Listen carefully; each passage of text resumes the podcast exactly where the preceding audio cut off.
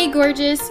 You are listening to the Live Courageously podcast, a show created just for you, the aspiring woman who's ready to take action and step into her courageous life. I'm your host, Nicole Coker, and my mission is to leave you feeling empowered to pursue your wildest dreams and equip you with the tools you need to live courageously.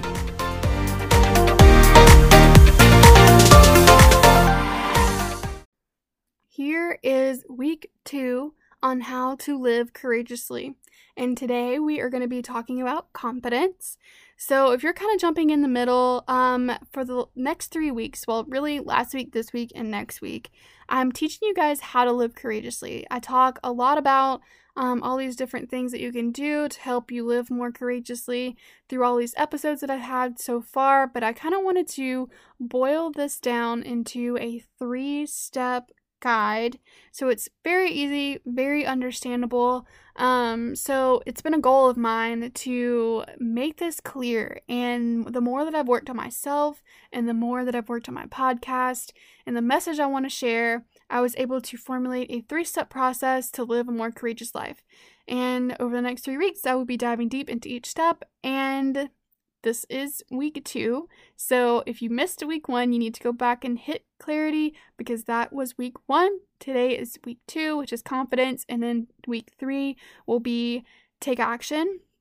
Um, so to give you a slight refresher, clarity, you need to take some time and really make everything clear in your mind about what you want to do, where you want to be, where you want to go. So now you need the confidence to do that, right? You've figured out what it is that you want, and now you need the confidence to actually go and get it.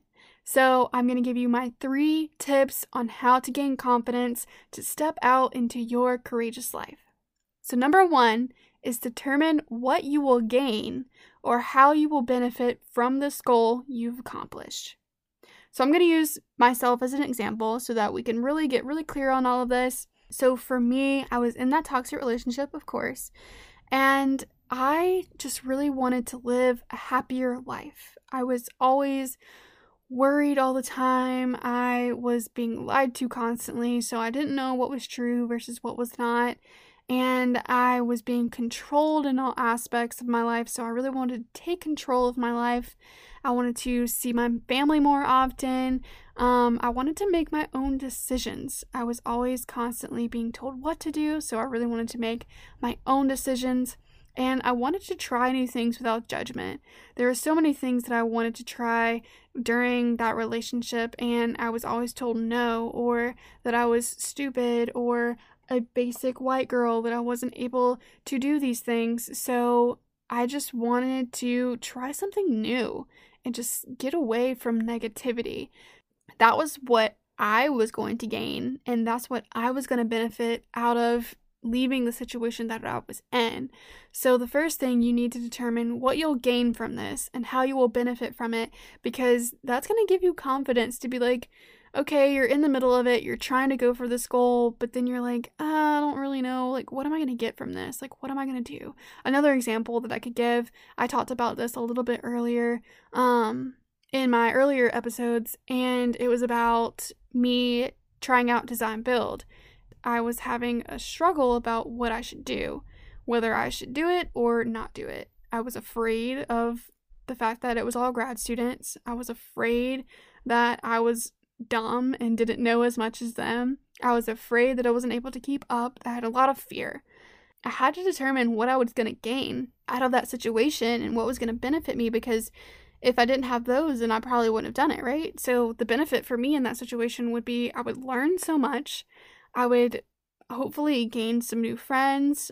I would have a whole structure that I helped design and build. I was able to work with nonprofits, which is something I'm very passionate about. And I just had all these benefits lined up. And then when I took the step to actually do it, I kept reminding myself, I was like, look, these are all the things you're going to gain out of this. You can do it. You can do it. Don't step back. Don't step out. You can do it. My second tip is to set goals. Once you have set some goals, you now have something more to live for and will be less tempted to fall into the temptation to go back or to quit. Having clear goals can make all the difference in living more courageously because you have true steps to climb towards your goal. So, for me, let's talk about the relationship, right? I had goals of being happier. I had goals of making my own decisions. And I had to then find resources to help me reach those goals. Finding all of these different things that you need in order to achieve them is another thing that's really going to help you excel in gaining more confidence. And my third tip to getting more confidence to step out into your courageous life is to determine your why. Whether you're in an existing bad relationship, overcoming an addiction, stepping out of your comfort zone to learn something new, you have to know why you are doing these things. It can be completely detrimental to the process if you don't have a clear end goal in mind. Maybe let's use pageantry for an example. It's very scary to go up on stage, to go into an interview, or anything that really pageantry has to offer. It can be very fearful and something that you're scared of. And if you have a why in mind, so my why is to be able to share this message that I have about how you can overcome obstacles in your life and break through barriers. When you're scared or you're fearful of what might happen on stage or what might happen in the interview, you always have that why to go back to. You're like, I'm doing this for more than myself. So you can do it. You got this. Keep going. Just to recap, you have to have confidence after you've gained your clarity on what you want to do. Number one was to determine what you'll gain, two, set goals, and three, determine your why. Stay tuned because next week we will be taking all of what we learned about clarity, about confidence, and we're going to put it into action through the take action step to live a more courageous life.